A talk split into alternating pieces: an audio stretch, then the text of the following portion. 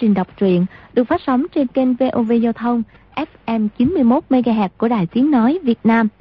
Thưa các bạn, trong chương trình đọc truyện kỳ trước, chúng ta đã theo dõi phần 35 bộ truyện Thiên Long Bát Bộ của nhà văn Kim Dung. Thì được biết, trong rừng hạnh, bọn người nước Tây Hạ đã tung ra độc khí bi tô thanh phong, không màu sắc, không mùi vị. Mọi người bị trúng độc, nước mắt nước mũi đầm đìa, toàn thân vô lực, nằm bất động. Riêng đoàn dự đã nuốt con mãng cổ chu cáp, nên vàng độc bất xâm. Chàng liền ôm lấy Vương Ngữ Yên, thi triển lang ba vi bộ thoát ra được, nhảy lên ngựa, chạy mãi đến trại của xây nước của ngôi làng kia mới dừng lại để trú mưa. Bọn võ sĩ Tây Hạ chạy đi truy tìm, thấy con ngựa của bọn chúng do đoàn dự cưỡi đang đứng trước trại, chúng liền ghé vào. Bí thế, Vương Ngữ Yên trốn lên gác gỗ, đoàn dự đứng dưới cái thang để bảo vệ. Lúc trước, đoàn dự từng học Bắc Minh Thần Công và Lục Mạch Thần Kiếm nên biết rõ các quyệt đạo trên người ba võ sĩ Tây Hạ đến tấn công. Vương Ngữ Yên chỉ dẫn cho đoàn dự điểm huyệt, nội công quá hùng hậu nên ba tên kia lần lượt bị chàng hạ thủ. 12 tên còn lại tổ chức đánh một hồi nữa. Có lúc lâm nguy, đoàn dự sử dụng đến môn võ công tuyệt luân Lan Ba Vi Bộ và lục mạch thần kiếm mới thoát mạng, đồng thời giết thêm khoảng 10 tên nữa. Bỗng chàng phát hiện một quái khách ăn mặc theo y phục bọn Tây Hạ từ nãy giờ đứng bên bậu cửa quan sát hiện trường. Nhưng chàng phải tập trung đối phó với hai tên có võ công khá nhất trong bọn chúng và cũng là hai tên cuối cùng. Như vậy, quái khách kia là ai? Và đến đây để làm gì? Mời quý vị và các bạn theo dõi tiếp phần đọc truyện sau đây nhé.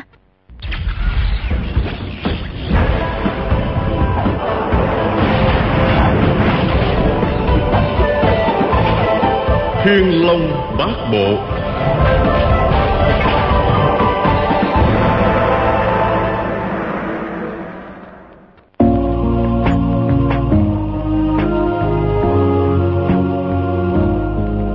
Gã Tây Hạ sở trường về cầm nã. Vừa đụng trúng đoàn dự Tay trái liền lật một cái Nắm ngay được cánh tay chàng. Y biết đối phương chỉ giỏi bộ pháp Này nắm được chàng Đúng là cơ hội. Tay phải quẳng đơn đao xuống Chợp luôn cổ tay trái đoàn dự. Đoàn dự kêu lên Nguy rồi, nguy rồi. Chàng hết sức giãy dụa Nhưng hai tay gã Tây Hạ kia Chẳng khác gì hai động kìm. Làm sao thoát ra được? Gã người Hán thấy Diệp Mây liền dung kiếm lên nhắm ngay lên đoàn dự đâm tới gã cao thủ người tây hạ thì nghĩ thầm. Không được. Nếu để y đâm sâu vào vài tấc thì đối phương không toàn tính mạng.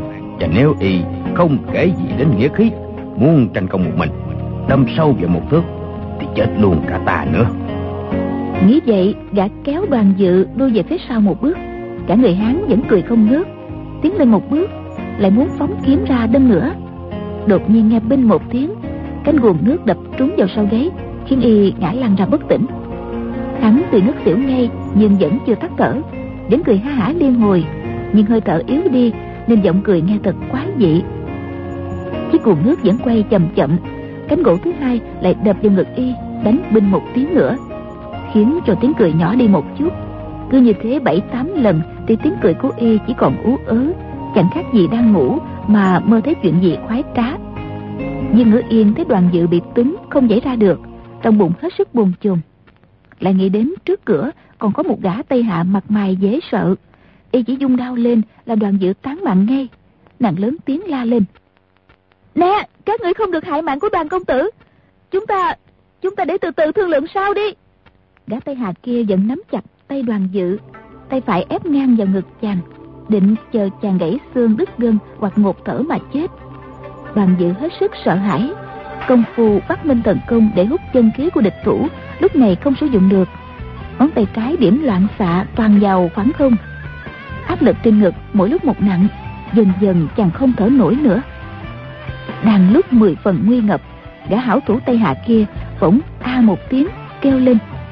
Ui chào thằng lỗi này, điểm trúng vào vào quyệt ngọc chậm ta rồi hai tay y từ từ lỏng ra, cổ ngoẹo sang một bên gục vào tường mà chết. Bằng dự lạ quá, lật y ra xem, quả nhiên nơi quyệt ngọc chẩm có một lỗ nhỏ, máu tươi vẫn ứa ra. Chính là bị lục mạch thần kiếm của mình đâm phải. Chẳng có ngờ đâu, cả thảy mình điểm đến mấy chục phát, kiếm khí đụng phải vách đều bật trở lại vào lưng đối phương.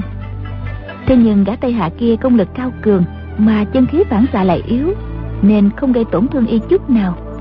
Đến lúc cẩn yếu mai sau trúng ngay quyệt ngọc chẩm. Đấy là tử quyệt của y. Kiếm khí tùy yếu mà điểm chính xác nên vẫn đủ tán mạng. Đoàn dự vừa mừng vừa sợ bỏ sát cái gã tây hạ kia xuống rồi kêu lên. Dương cô nương dương cô nương địch nhân chết hết rồi. Tốt nhiên phía sau có tiếng nói lạnh như băng. Chưa chết hết đâu.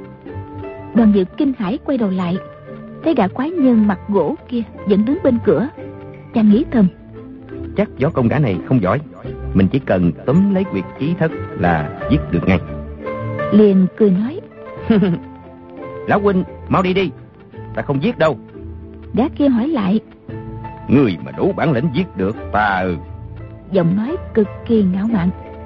Bằng dự quả không muốn giết người thêm nữa Chàng chấp tay nói Tại hạ chắc không phải là đối thủ của các hạ Xin dung tình mà tha cho.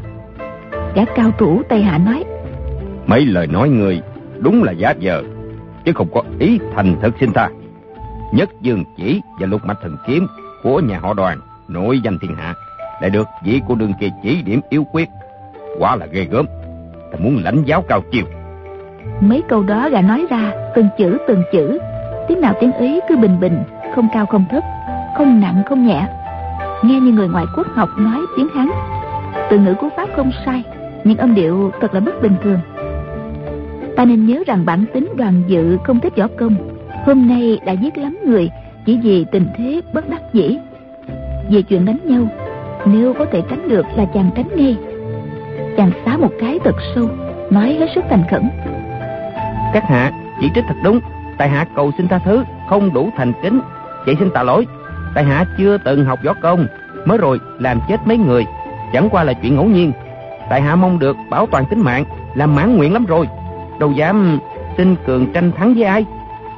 Gã võ sĩ tây hạ cười khẩy nói Hừ, người chưa từng học võ công vậy mà cất tay một cái đã giết bốn tên cầu thủ của nhất phẩm đường cùng mười một võ sĩ khác. Nếu người học võ rồi, thì trong võ lâm liệu còn ai sống được nữa không? Đoàn dự đảo mắt nhìn từ đông sang tây một lượt, thấy trong trại xây lúa, người chết nằm ngang dọc, ai nấy bê bết máu me, trong lòng quá thực ăn năn. Chàng ôm mặt kêu lên. Sao, sao ta lại giết nhiều người thế này? Ta, ta thật không muốn giết người. Bây giờ biết làm thế nào? Bây giờ biết làm thế nào? Người kia cười nhạt mấy tiếng, biết nhìn chàng xem mấy câu nói đó có thực lòng không đoàn dự rớt nước mắt nói. Những người này ai mà chẳng có cha mẹ vợ con. Mới đây ai cũng mạnh khỏe như rồng như cọp. Bây giờ bị giết cả rồi. Ta ta làm sao tạ lỗi cùng họ được? Nói tới đây chàng đấm ngực cốc đống lên. Nước mắt như mưa nước nở nói. Bọn họ chưa chắc đã muốn giết ta. Chẳng qua chỉ phụng mình đi bắt người đó thôi ta với họ. Nào có quen biết gì nỡ nào lại hạ độc thủ như vậy chàng vốn tâm địa nhân từ đọc kinh niệm phật từ bé đến con kiến cũng không dám giết. Ngờ đâu hôm nay lại gây nhiều tội nghiệp như thế này. Gã võ sĩ tây hạ cười khẩy y lại nói Hừ, người còn nhớ trò mèo khóc chuột. Tưởng vậy là được người ta tha tội cho ư. Đoàn dự gạt lệ đáp các hạ nói phải lắm người đã giết rồi tội đã phạm rồi khóc lóc có ích gì? Chi bằng tại hạ đem những người này chôn cất cho tử tế là hơn. Ngữ yên nghĩ bụng. Đem mười mấy cái xác đi chôn thì biết bao giờ cho xong. Nàng liền kêu lên. Đoàn công tử à e rằng địch nhân còn tới nữa. Chúng mình chạy nhanh chừng nào thì tốt chừng đó. Đoàn dự đáp. Dân dân. Chàng quay mình toan trèo lên thang. Gã võ sĩ tây hạ kia liền hỏi. Người chưa giết ta thì làm sao đi được? Đoàn dự lắc đầu. Tài hạ không muốn giết các hạ mà cũng không phải là đối thủ. Người kia nói chúng ta chưa tỉ thí. Sao người đã biết không địch nổi ta? Nhưng cô nương đã đem môn lăng ba di bộ truyền thụ cho người quả nhiên khác hẳn người thường. Đoàn dự định cãi rằng lăng ba di bộ không phải do dương cô nương truyền thụ cho mình. Song chàng lại nghĩ chuyện này không đáng để đôi co với người ngoài. Bèn nói đúng rồi tại hạ không hiểu võ công hoàn toàn nhờ dương cô nương chỉ điểm cho mới thoát khỏi đại nạn gã kia nói. Thế thì hay lắm. Ta đợi người ở đây. Người lên hỏi dương cô nương phương pháp giết ta đi. Đoàn dự đáp. Tại hạ không muốn giết các hạ thật mà. Người kia nói. Người không muốn giết ta nhưng ta lại muốn giết người nói xong y nhặt một thanh đơn đao dưới đất lên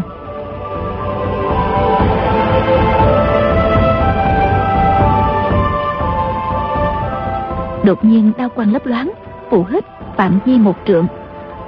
Đoàn dự tức thời, trúng một sống đao vào bả vai, kêu rú lên một tiếng, chân bước loạn choạng. Bộ pháp của chàng vừa lộn xộn, gã võ sĩ tây hạ lập tức thừa thế dễ ngay mũi đao vào cổ chàng. Đoàn dự sợ toát mồ hôi, đứng yên không nhúc nhích. Gã kia nói, người màu màu đi thỉnh giáo sư phụ. Xem nè, có cách nào giết ta không? Nói xong y thu đao lại phóng cướp nghe bình một tiếng đoàn dự ngã lăn cuồng dương ngữ yên kêu lên đoàn công tử à ba lên đây.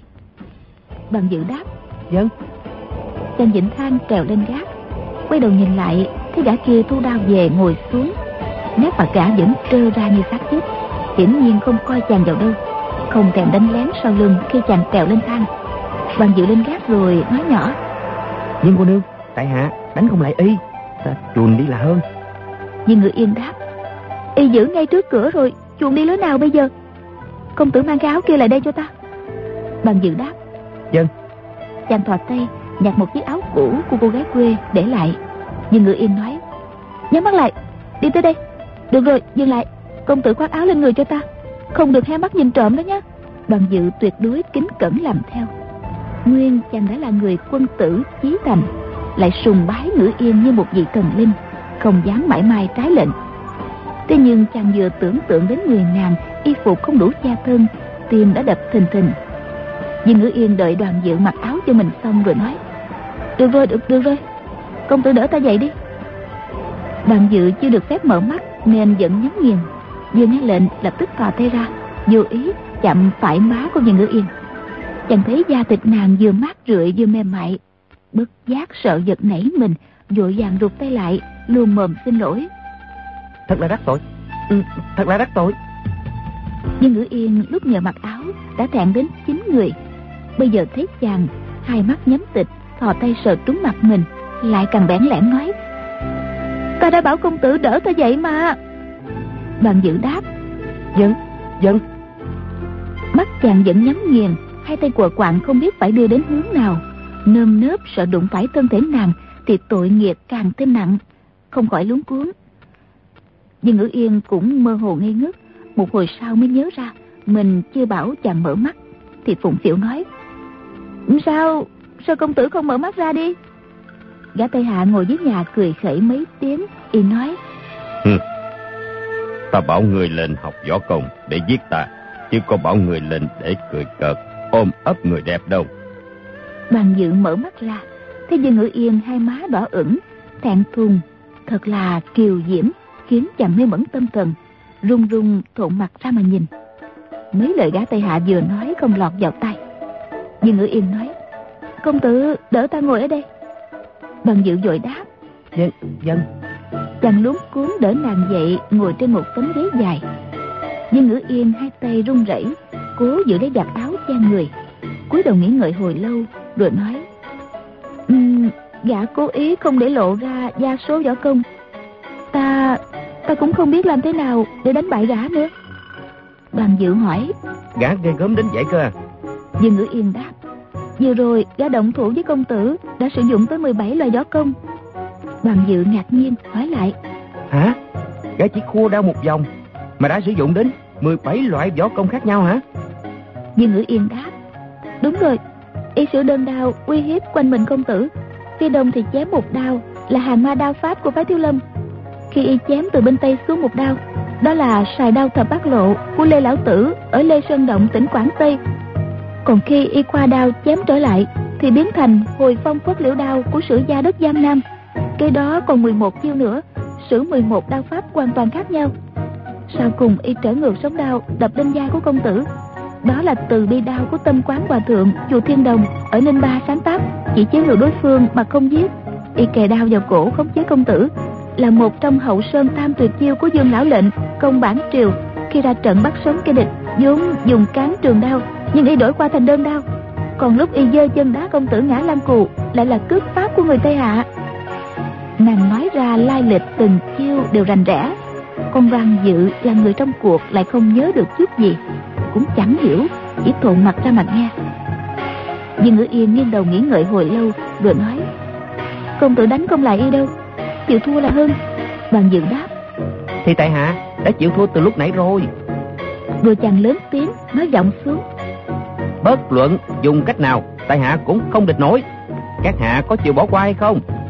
Võ sĩ tây hạ cười khẩy kể ra thì người muốn ta tha mạng cũng chẳng có gì. Chỉ hứa một chuyện là đủ. Đoàn dự hỏi. Chuyện gì vậy? Người kia đáp. Từ nay trở đi mỗi khi người thấy mặt ta phải quỳ xuống đất khâu đầu ba cái cho kêu rồi hô lên một câu xin đại lão già tha cho cái mạng chó này. Đoàn dự tức khí bừng bừng chàng nói. Sĩ khả sát bất khả nhục. Người bảo ta thấu đầu gian sinh thì đừng không người muốn giết thì cướp việc ra tay. Người kia nói có thật người không sợ chết chăng? Đoàn dự đáp chết thì ai mà không sợ? Nhưng sống để mỗi lần gặp ngươi là phải quỳ xuống dập đầu lại thì ta quyết không chịu. Gã kia cười khẩy nói gặp ta phải quỳ xuống khấu đầu thì có gì là quá đáng đâu. Sau này ta lên ngôi hoàng đế đất trung nguyên. Dễ thường người gặp ta lại không quỳ xuống khấu đầu ư viên ngữ yên chột dạ nghĩ thầm. Tại sao y lại dám nói năng như vậy nhỉ? Đoàn dự đáp. Bái kiến đức hoàng đế phải quỳ lại thì là chuyện khác. Đó là theo lễ nghi chứ không phải là gian xin tha mạng. Gã võ sĩ tây hạ nói. Người không chịu điều kiện của ta có phải chăng? Đoàn dự lắc đầu. Tại hạ không thể tuân mệnh được. Thôi đành phó mặt trong tay lão huynh. Gã kia nói. Được lắm. Người xuống đây để ta chém một đao đoàn dự nhìn với ngữ yên mà trong lòng chua xót bèn nói. Lão huynh định giết tại hạ. Việc đó không có gì quan trọng. Chỉ xin lão huynh một việc. Người kia hỏi. Việc gì? Đoàn dự đáp. Vị cô nương này trúng phải kỳ độc chân tay bãi quải không cất nhắc được. Xin lão huynh tìm cách đưa cô ta về mãn đà sơn trang ở thái hồ. Gã kia cười ha hả nói. Sao ta lại phải tìm cách đưa cô ta về. Chinh đông đại tướng quân nước tây hạ đã ban tướng lệnh. Ai bắt được cô nương học rộng tài cao này sẽ được hưởng một ngàn lạng vàng phong tước dạng hộ hầu. Đoàn dự nói thế thì dễ lắm. Tại hạ viết một phong thư sau khi lão huynh đưa nàng về nhà rồi cầm thư đưa đến đại lý lấy năm ngàn lượng vàng tước dạng hộ hầu cũng không mất đâu. Người kia cười khanh khách nói người tưởng ta là đứa trẻ lên ba hay sao? Ngươi là cái thá gì mà chỉ viết một lá thư? Đã có năm ngàn lượng vàng với cả dạng hộ hầu. Đoàn dự nghĩ thầm chuyện này quả thực khó tin. Chàng không biết làm sao hai tay xoắn vào nhau lẩm bẩm. Biết làm sao bây giờ? Ta chết chả có gì đáng tiếc. Nhưng để tiểu thư lưu lạc nơi đất lạ rơi vào tay quân mọi rợ thì có chết vạn lần cũng không chuộc được tội nhưng ngữ yên nghe chàng nói thật chân thành trong lòng không khỏi xúc động. Nàng lớn tiếng bảo gã cao thủ tây hạ này nếu ngươi vô lễ với ta thì biểu ca của ta sẽ tìm ngươi để báo thù làm cho nước tây hạ phải một phen thất điên bát đảo long trời lở đất. Đến con gà con chó cũng không sống được đâu. Gã kia hỏi lại biểu ca ngươi là ai?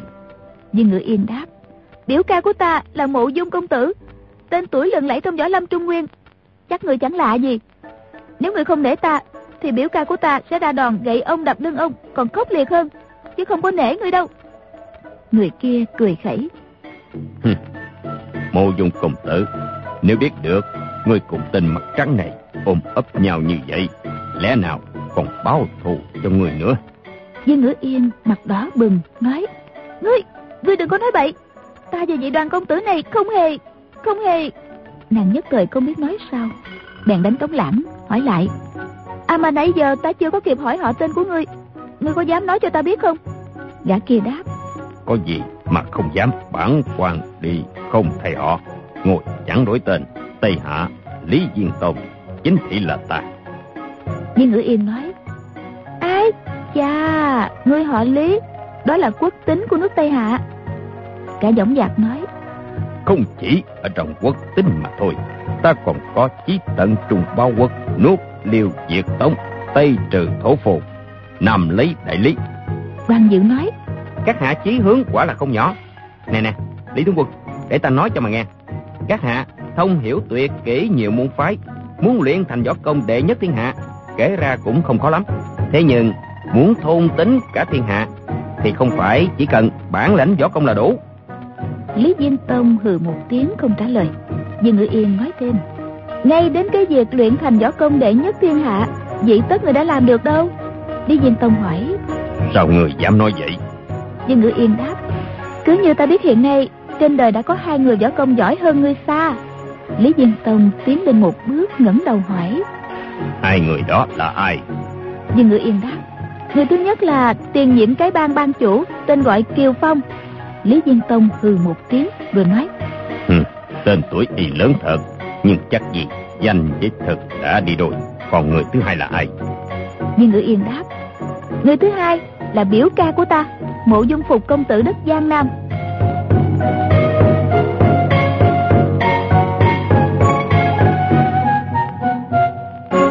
Lý Diên Tông lắc đầu nói. Cái đó cũng chưa hẳn.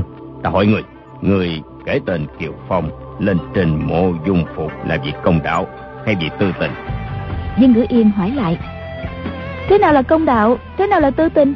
Lý Diên Tông đáp. Nếu việc công đạo thì bởi Kiều Phong giỏi hơn mộ dung phục.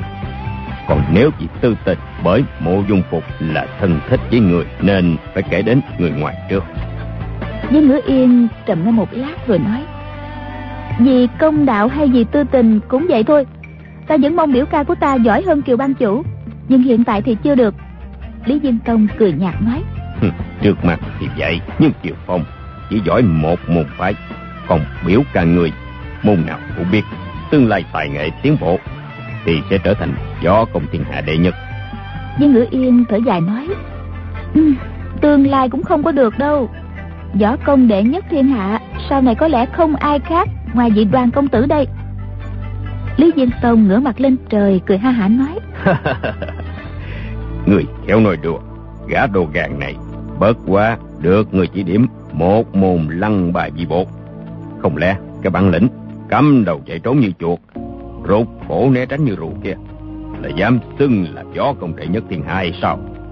Viên ngữ yên đã toan cãi công phu lăng ba di bộ của đoàn công tử đâu có phải do ta truyền thụ nội lực chàng lại hùng hậu thiên hạ vô song thế nhưng nàng lại nghĩ, cái tên này xem chừng tâm địa hẹp hòi. Nếu ta cứ tình thực mà nói ra e rằng y sẽ giết đoàn công tử. Chỉ bằng mình nói kích gà mấy câu. Nàng liền nói, nếu như đoàn công tử chịu nghe lời ta chỉ điểm tập luyện gió công, thì ba năm sau chưa chắc thắng được kiều ban chủ. Nhưng mà đánh bại các hạ thì dễ như cỡ bàn tay. Lý diên tông nói, nếu vậy càng hay, ta tin lời cô nương, để hắn lại sẽ thành mầm quả chỉ bằng hôm nay một đào giết y để khỏi lo về sau. Đoàn công tử xuống đây mau cho ta giết. Đoàn dự vội nói ta không xuống đâu. Ngươi ngươi cũng đừng lên. Viên ngữ yên có ngờ đâu khéo quá quá dụng. Gã này không thể dùng lời nói khích được. Nàng đành cười nhạt nói thế ra ngươi nhát gan thật đó sợ ba năm sau đoàn công tử sẽ thắng ngươi. Lý diên tông đáp người định khích ta để cứu mạng y chứ gì? Lý diên tông này, là hạng người nào mà dễ mắc mưu như vậy được? Muốn ta tha mạng cho y cũng dễ. Ta đã nói rồi, chỉ cần y hứa rằng mỗi khi gặp ta thì phải dập đầu xin tha. Nhưng Ngữ Yên quay sang nhìn đoàn dự, Nghĩ bụng việc dập đầu xin tha, ắt là không xong rồi. Bây giờ chỉ còn cố tìm lấy cái sống trong chỗ chết. Nàng khẽ hỏi đoàn dự, bạn công tử à Kiếm khí ở ngón tay công tử Có lúc linh nghiệm có lúc không? Là tại sao vậy? Đoàn dự đáp. Tại hạ cũng chẳng hiểu ra sao nữa. Dương Ngữ Yên nói Biện pháp tối ưu là công tử cố gắng dùng kiếm khí Đâm vào cổ tay của y Đoạt lấy đao trước Sau đó ôm chặt lấy y Sử dụng lục dương dung tuyết công tiêu trừ công lực. Bàn dự ngạc nhiên. Lục dương dung tuyết công là cái gì? Dương ngữ yên đáp Hôm trước ở mạng đà Sơn Trang Công tử chế phục nghiêm má má để cứu bọn ta đã chẳng sử dụng môn thần công đó của họ đoàn đại lý là gì? Bàn dự bây giờ mới nhớ ra. Hôm đó vì ngữ yên tưởng bắt minh thần công của chàng Là môn tà pháp đáng kinh quá công đại pháp. Nhất thời chàng không thể giải thích Nên bịa ra cái tên lục dương dung tuyết công. Bảo đó là tuyệt kỹ gia truyền của nhà họ đoàn nước đại lý. Chàng chỉ thuận miệng nói bừa nên quên đi. Nhưng Dương Ngữ Yên thì võ công môn phái nào trong thiên hạ Cũng nhớ như in vào lòng. Huống chi là môn kỳ công chưa từng nghe nói. Bàn Diệu gật đầu Nghĩ thầm ngoài cách đó ra không còn cách nào khác. Thế nhưng pháp môn đó cũng không dùng được mọi lúc mọi nơi. Xem ra hung đa, cát thiểu. Chàng bèn xốc áo lại cho ngay ngắn Rồi cười nói. Viên cô nương Tại hạ bất tài Không đủ sức hộ tống cô nương trở về quý phủ. Thật lấy làm xấu hổ. Mai này á Cô nương cùng lệnh biểu huynh thành thân. Đừng quên tưới và chén rượu vào gốc cây hoa trà Do tại hạ trồng nha. Coi như cho đoàn mổ nâng chén chung vui. Dương ngữ yên nghe chàng chúc mình cùng biểu ca Mai này thành hôn Không khỏi hoan hỷ trong lòng. Xong nàng nhìn đoàn dự đem thân ra cho người ta giết Không khỏi tội nghiệp Buồn rầu nói. Đoàn công tử Cái ơn cứu mạng của huynh Mũi quyết chẳng bao giờ dám quên. Đoàn dự bụng bảo dạ. Nếu như sau này Mình phải ngồi nâng chén nhìn nàng và mộ dung phục thành thân Tất sinh lòng đố kỵ. Đến phải phát điên mà chết. Chứ bằng hôm nay Hy sinh cho nàng còn mát ruột hơn. Nghĩ thế chàng quay lại mỉm cười với Dương Ngữ Yên Rồi từng bước từng bước xuống thang. Dương Ngữ Yên nhìn theo lưng chàng lẩm bẩm. Thật là con người kỳ lạ. Đã đến lúc này mà chàng ấy còn cười được. Đoàn dự xuống thang rồi Trừng mắt nhìn Lý Diên Tông. Chàng nói Lý Tướng Quân nếu người không thể không giết ta, Thì động thủ đi. Nói xong, chàng tiến lên một bước theo lăng ba di bộ. Lý Diên Tông vũ lộng đơn đao, Chém dùng dục ba nhát liền, Sử ba loại đao pháp khác nhau. Dương Ngữ Yên cũng không lấy làm lạ, Nghĩ bụng trong các loại binh khí Thì đao pháp là phong phú nhất. Nếu quả là kẻ biết rộng, Thì sử đến bảy tám chục chiêu Cũng chưa cần lặp lại. Lăng ba di bộ của đoàn dự Thật là biến ảo tinh kỳ. Lý Dương Tông muốn dùng đao thế, Dây bọc chàng lại. Mấy lần tưởng đã thành công Ngờ đâu đối phương như ma như quỷ. Không hiểu cách nào lại chui ra lọt. Nhưng Ngữ Yên thấy lần này đoàn dự chống đỡ được lâu như thế Cũng có chút hy vọng. Chỉ mong chàng đột ngột suốt chiêu, Chuyển bại thành thắng. Đoàn dự ngầm dẫn nội lực vào năm ngón tay bên phải Để phóng kiếm khí. Thế nhưng chẳng hiểu vì sao Chân khí cứ ra đến cánh tay Là lại quay trở về. Cũng may là phép lăng ba di bộ Chàng đã rất thuần thục.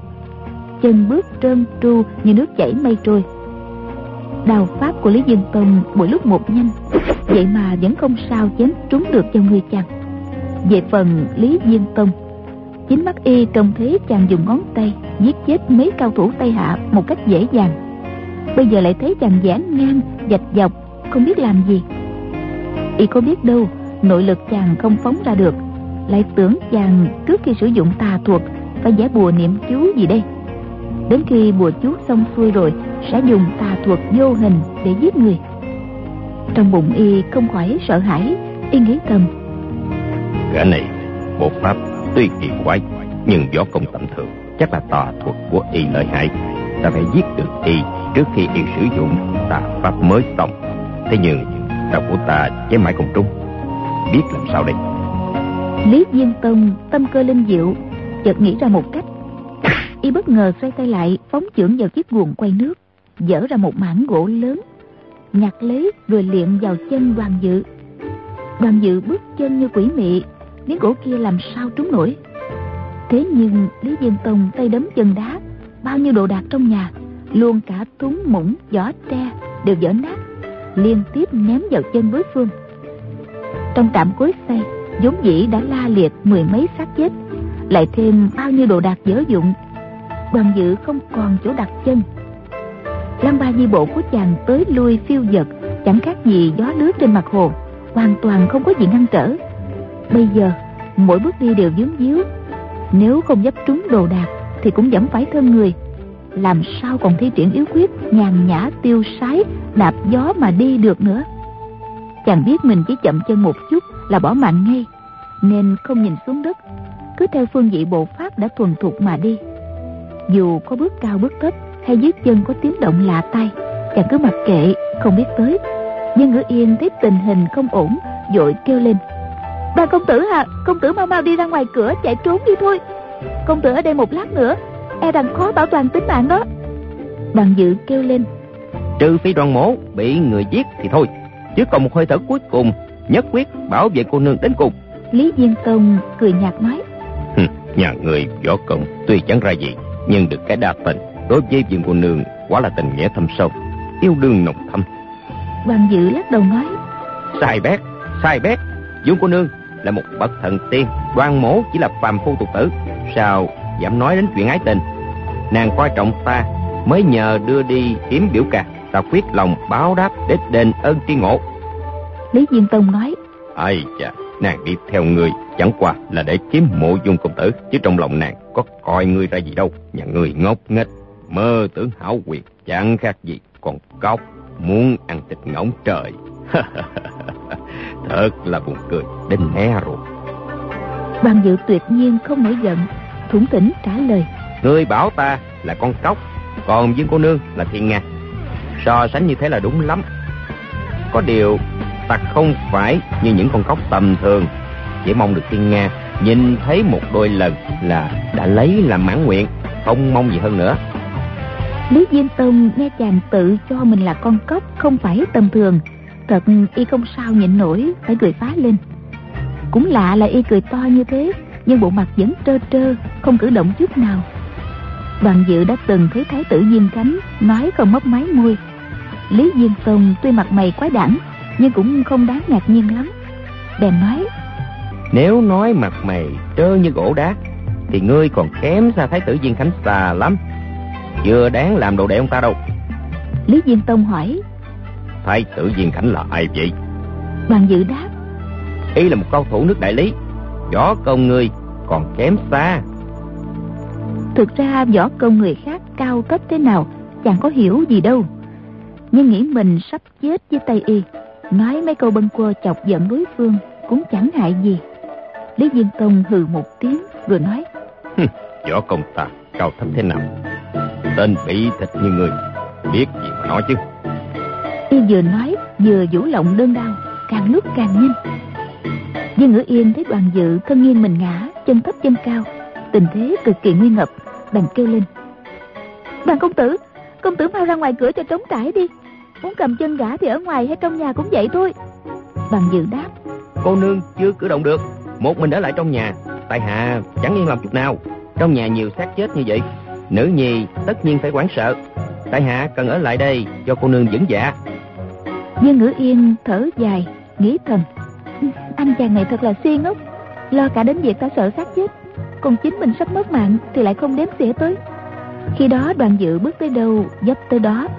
Mấy lần bị đau của kẻ địch Chém dục qua đỉnh đầu Đứt cả tóc Chàng sợ đến run lẩy bẩy Không ngớt xoay chuyển ý nghĩ. Cả mà chém trúng mình một đau Hớt mất nửa cái đầu Thì thật là hỏng bét. Đại trưởng phu Phải biết thì tiến thì thoái Hay là ta chịu quỳ xuống Dập đầu để xin tha mạng quách cho xong. Xong tuy lòng nghĩ vậy Mà miệng không nói ra được Lý Diên Tông cười nhạt nói. Ta xem chừng Người sợ lắm rồi Đang định tính vậy chuồng chứ gì? Toàn dựng đáp. Chết là việc lớn Có ai mà không sợ chứ? Sau khi chết rồi Thì mọi việc đều xong hết. Chuồn thì ta cũng muốn chuồn Nhưng lại không thể chuồn được. Lý Diên Tông nói. Sao vậy? Bàn dự đáp. Nói lắm cũng vô ích.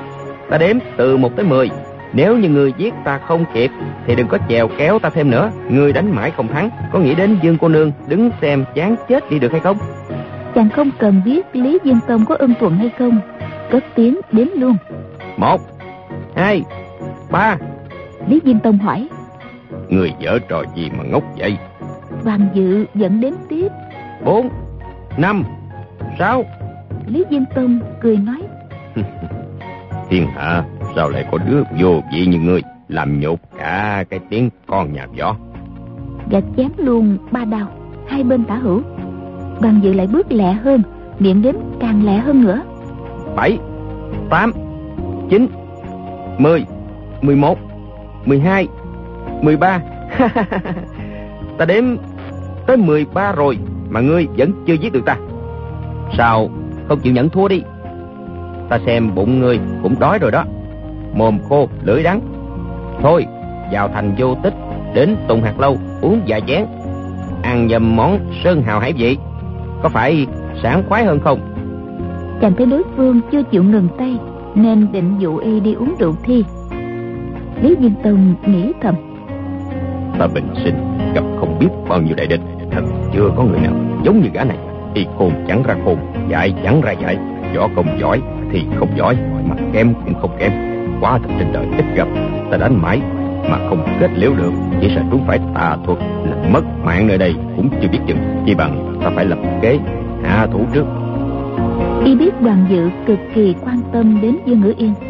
Đột nhiên ngẩng đầu nhìn lên kênh gác rồi lớn tiếng hô. Hay lắm hay lắm. Các người mau mau dẹp chết con bé đó đi. Rồi xuống đây giúp ta. Đoàn dự cả kinh lại tưởng có địch nhân trên gác gia hại dương ngữ yên vừa ngẩng đầu lên nhìn bước chân chậm đi một chút. Lý diên tông đưa chân đá quét ngang chàng liền ngã lăn ra đất. Chân cái y liền đạp lên ngực lưỡi đao kề ngay vào cổ chàng. Đoàn dự dung tay toan điểm ra.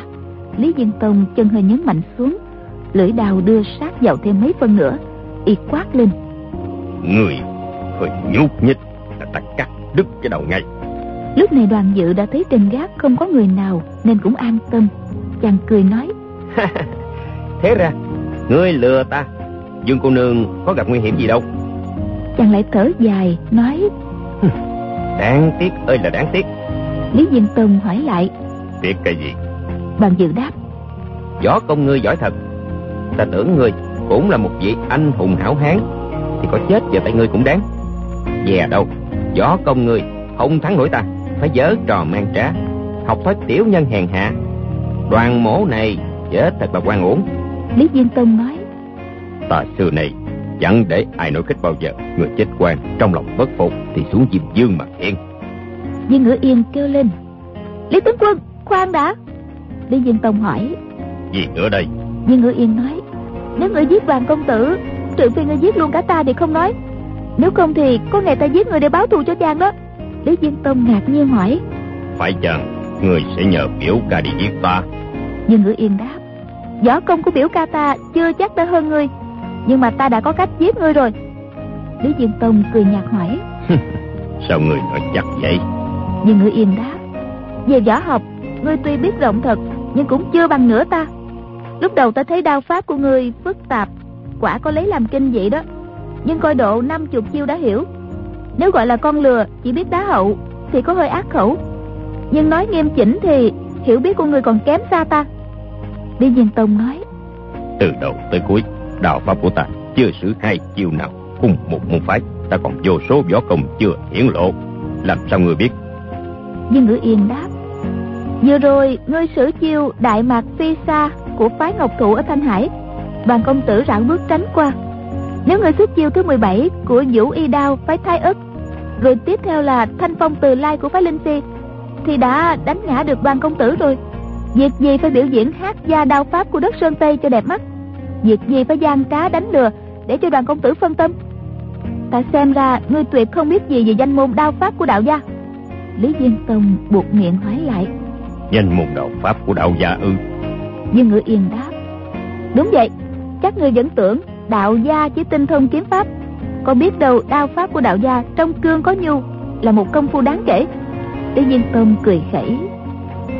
Người tự phụ quá. Xem ra người đã nặng tình với cả họ đoàn này lắm nhỉ? Dương ngữ yên hơi đỏ mặt đáp. Ừ, Sao lại bảo là ta nặng tình? Ta đối với chàng chả có tình ý gì hết. Có điều chàng vì ta mà uổng mạng Đương nhiên ta phải quyết tâm báo thù. Lý Dân Tông hỏi lại. Người nói vậy Sau này không hối hận chứ? Dương ngữ yên đáp Dĩ nhiên là không hối hận. Lý Dân Tông cười nhạt Móc trong bọc ra một chiếc lọ sứ dứt lên người đoàn dự, y ca đao vào vỏ soạt một tiếng thân hình lạng đi một cái, đã ra tới ngoài cửa. Tiếp theo là tiếng ngựa hí, vừa có tiếng gió ngựa cồm cộp, mỗi lúc một xa. Đoàn dự đứng lên, đưa tay sờ vào vết đau trên cổ, cảm thấy hơi đau. Mới dám chắc mình không mơ ngủ. Nhưng ngữ yên cũng không sao ngờ được hành vi đột ngột của tay cao thủ tây hạ này. Hai người cả ở trên gác, người dưới chân thang ngơ ngẩn nhìn nhau vừa sung sướng lại vừa kinh ngạc. Hồi lâu bàn dự mới nói gã bỏ đi rồi. Nhưng ngữ yên cũng nói ừ gã bỏ đi rồi.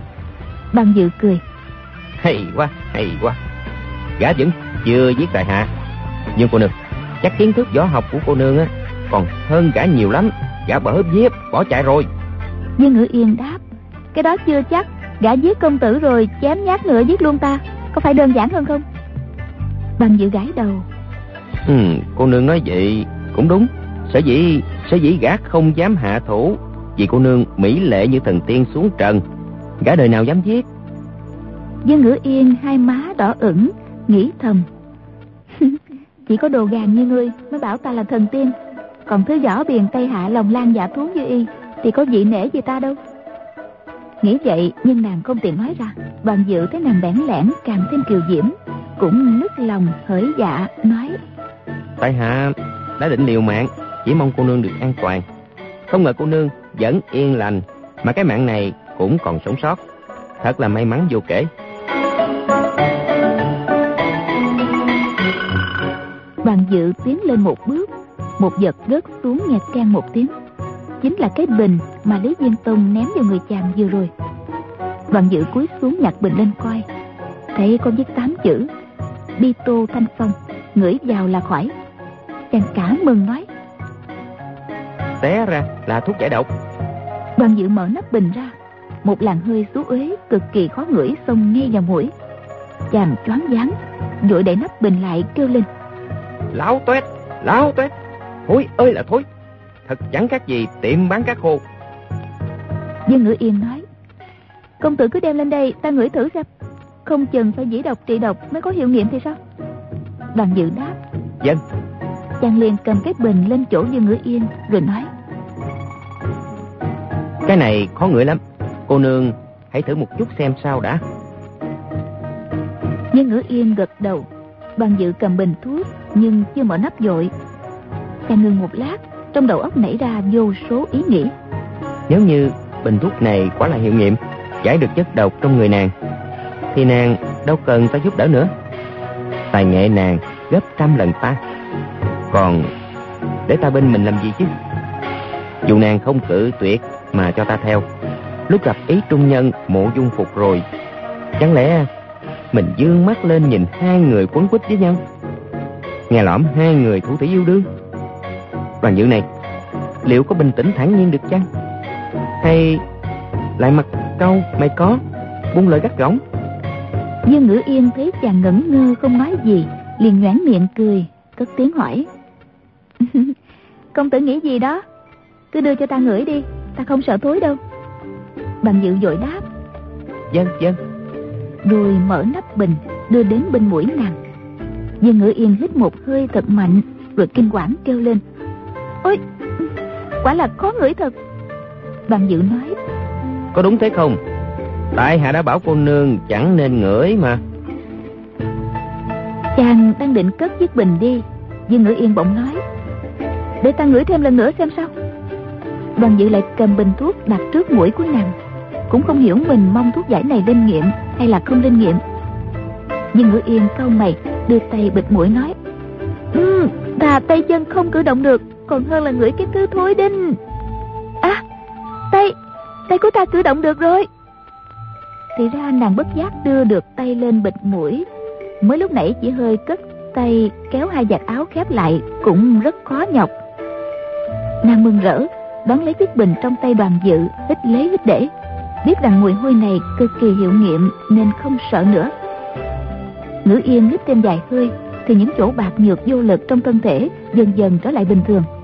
Nàng bảo đoàn dự, công tử xuống dưới nhà một chút, cho ta thay áo. Đoàn dự đáp dân dân.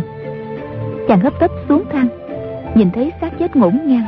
Ngoại trừ đôi tay gái nhà quê còn bao nhiêu đều do mình hạ thủ. Trong lòng ấy nấy vô cùng.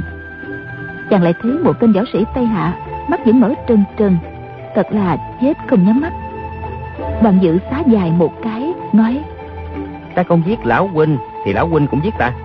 Cái xác nằm đây không phải là lão huynh Thì phải là đoàn dự. Tại hạ thật cực chẳng đã Mới phải ra tay. Nhưng trong lòng quả là đau xót. Sau này về đến đại lý Nhất định sẽ mời cao tăng tụng kinh siêu độ cho các vị nhân huynh. Chàng nhìn sát đôi thanh niên nam nữ Lại quay sang nhìn sát những võ sĩ Tây Hạ Mà nói Người các ngươi muốn giết là ta Còn người các ngươi muốn bắt là Dương cô nương. Sao lại giết hai người vô tội này? Dương ngữ yên thay áo xong rồi Cầm chiếc áo ướt đi xuống thang Chân tay vẫn còn uể oải. Nàng thấy đoàn dự đứng nhìn những xác người Nói lãm nhảm Thì bật cười hỏi Công tử nói gì đó? Đoàn dự đáp ừ, Tại hạ giết nhiều người quá Trong lòng ái ngại. Dương ngữ yên trầm ngâm một lát rồi hỏi Đoàn công tử Vì lẽ gì mà gã võ sĩ Tây Hạ họ Lý kia Lại cho ta thuốc giải nhỉ Đoàn dự ấp úng. Ừ, Cái đó Cái đó Tại hạ không được rõ. À Mà phải rồi Gã Gã. Chàng nói mấy tiếng gã Rồi bỏ lửng Không dám nói tiếp Là gã ái mộ nàng rồi. Chàng nghĩ bụng. Một tên võ sĩ Tây Hạ giả mang Thô lỗ như vậy Mà lại bảo là ái mộ nàng Thì quá là đường đột. Nàng Mỹ Lệ tuyệt trần Tâm lý ngưỡng mộ người đẹp, Ai mà chẳng có. Thế nhưng, nếu như ai ai cũng đều say mê nàng cả, Thì tấm lòng của đoàn dự này Có gì là lạ? Đoàn mổ cũng là cá mè một lứa Với tất cả nam nhi trong thiên hạ hay sao? Hỡi ơi Can tâm vì nàng Mà chết á, Còn chẳng đến đâu. Mình chưa chết vì nàng Thì còn ăn thua gì? Đoàn dự nghĩ đến đây, Bèn nói Tại hạ. Tại hạ cũng không biết nữa. Dương Ngữ Yên nói Không chừng lát nữa lại có võ sĩ Tây Hạ tới. Chúng mình nên tức tốc ra đi là hơn. Công tử định đi đâu bây giờ? Bản tâm nàng Chỉ muốn đi tìm biểu ca Nhưng ngượng miệng không nói ra. Đoàn dự dĩ nhiên hiểu rõ Bèn hỏi lại. Vậy cô nương muốn đi đâu? Chàng mở miệng hỏi mà chua xót trong lòng. Chỉ đợi nàng trả lời Ta muốn đi tìm biểu ca là sẽ mặt dày mày dạng nói Để tại hạ đưa cô nương đi. Ngữ yên tay mân mê cái bình thuốc Mặt đỏ bừng Nói ừ, "Ừ, Cái đó. Nàng ấp úng rồi nói tiếp "Ừ, Các vị anh hùng hảo hán của cái bang Đều trúng phải bi tô thanh phong. Nếu biểu ca ta có ở đó Thế nào cũng tìm giải dược cho họ ngửi. Huống chi hai cô A Châu A Bích E rằng cũng rơi vào tay của địch. Bằng dự nhảy chổm lên kêu lớn phải rồi. A Châu, A Bích Hai vị cô nương gặp nạn Chúng ta phải tức tốc Nghĩ cách cứu họ ra ngay. Dương Ngữ Yên nghĩ thầm Việc này quá là nguy hiểm. Chỉ bằng tài nghệ của ta và anh đồ gàng này Làm sao cứu người trong tay bọn võ sĩ Tây Hạ được? Thế nhưng A Châu A Bích Là hai thị tỳ tâm phúc của biểu ca. Ta biết họ rơi vào tay địch Lẽ nào lại không đi cứu? Thôi thì tới đâu hay tới đó vậy? Nàng bèn nói Phải rồi chúng ta đi thôi. Đoàn dự chỉ các xác chết ngổn ngang trên mặt đất Rồi nói. Mình nên đem bọn họ an táng cho tử tế Rồi tra xét tên họ từng người Dựng bia mộ. Để ngày sau thân nhân họ tìm đến Lấy hài cốt đem về quê quán. Kẻ chết rồi có nơi nương tựa. Dương Ngữ Yên cười khúc khích nói. Tốt lắm đó. Công tử ở lại đây lo việc ma chay cho họ đi ha. Tẩm liệm nè Báo tang Đọc điếu văn. À, Rồi với câu đối Tụng kinh. Cúng tuần cho đủ 77 49 ngày. Sau đó đi thông báo cho gia đình thân thuộc tới cải táng. Rồi ta sẽ quay lại tìm công tử sau. Đoàn dự nghe giọng nàng ra vẻ trào phúng. Chính mình nghĩ lại Thế cũng không xong. Bèn gượng cười Nói. Theo ý cô nương thì nên làm thế nào? Dương Ngữ Yên đáp. Cho một mùi lửa Biến tất cả thành tro có phải hay hơn không Đoàn dự nói. Ấy chà. Như vậy liệu có giản dị quá chăng? Chàng trầm ngâm một lát Nhận thấy không còn cách nào hơn. Đành châm lửa đốt vào đống rơm trong trại cối xay Hai người đi ra ngoài Chẳng mấy chốc đã thấy lửa bùng lên. Đoàn dự cung kính quỳ xuống khấn. Sát thân vô thường chỉ là tạm bợ. Các vị nhân huynh hôm nay chết dưới tay tại hạ. Âu cũng là nghiệp báo tại hạ, cầu cho linh hồn các vị về nơi cực lạc, vĩnh viễn thoát kiếp luân hồi. Xin đừng oán trách. Chàng lầm rầm khấn khứa một hồi nữa, rồi mới chịu đứng lên.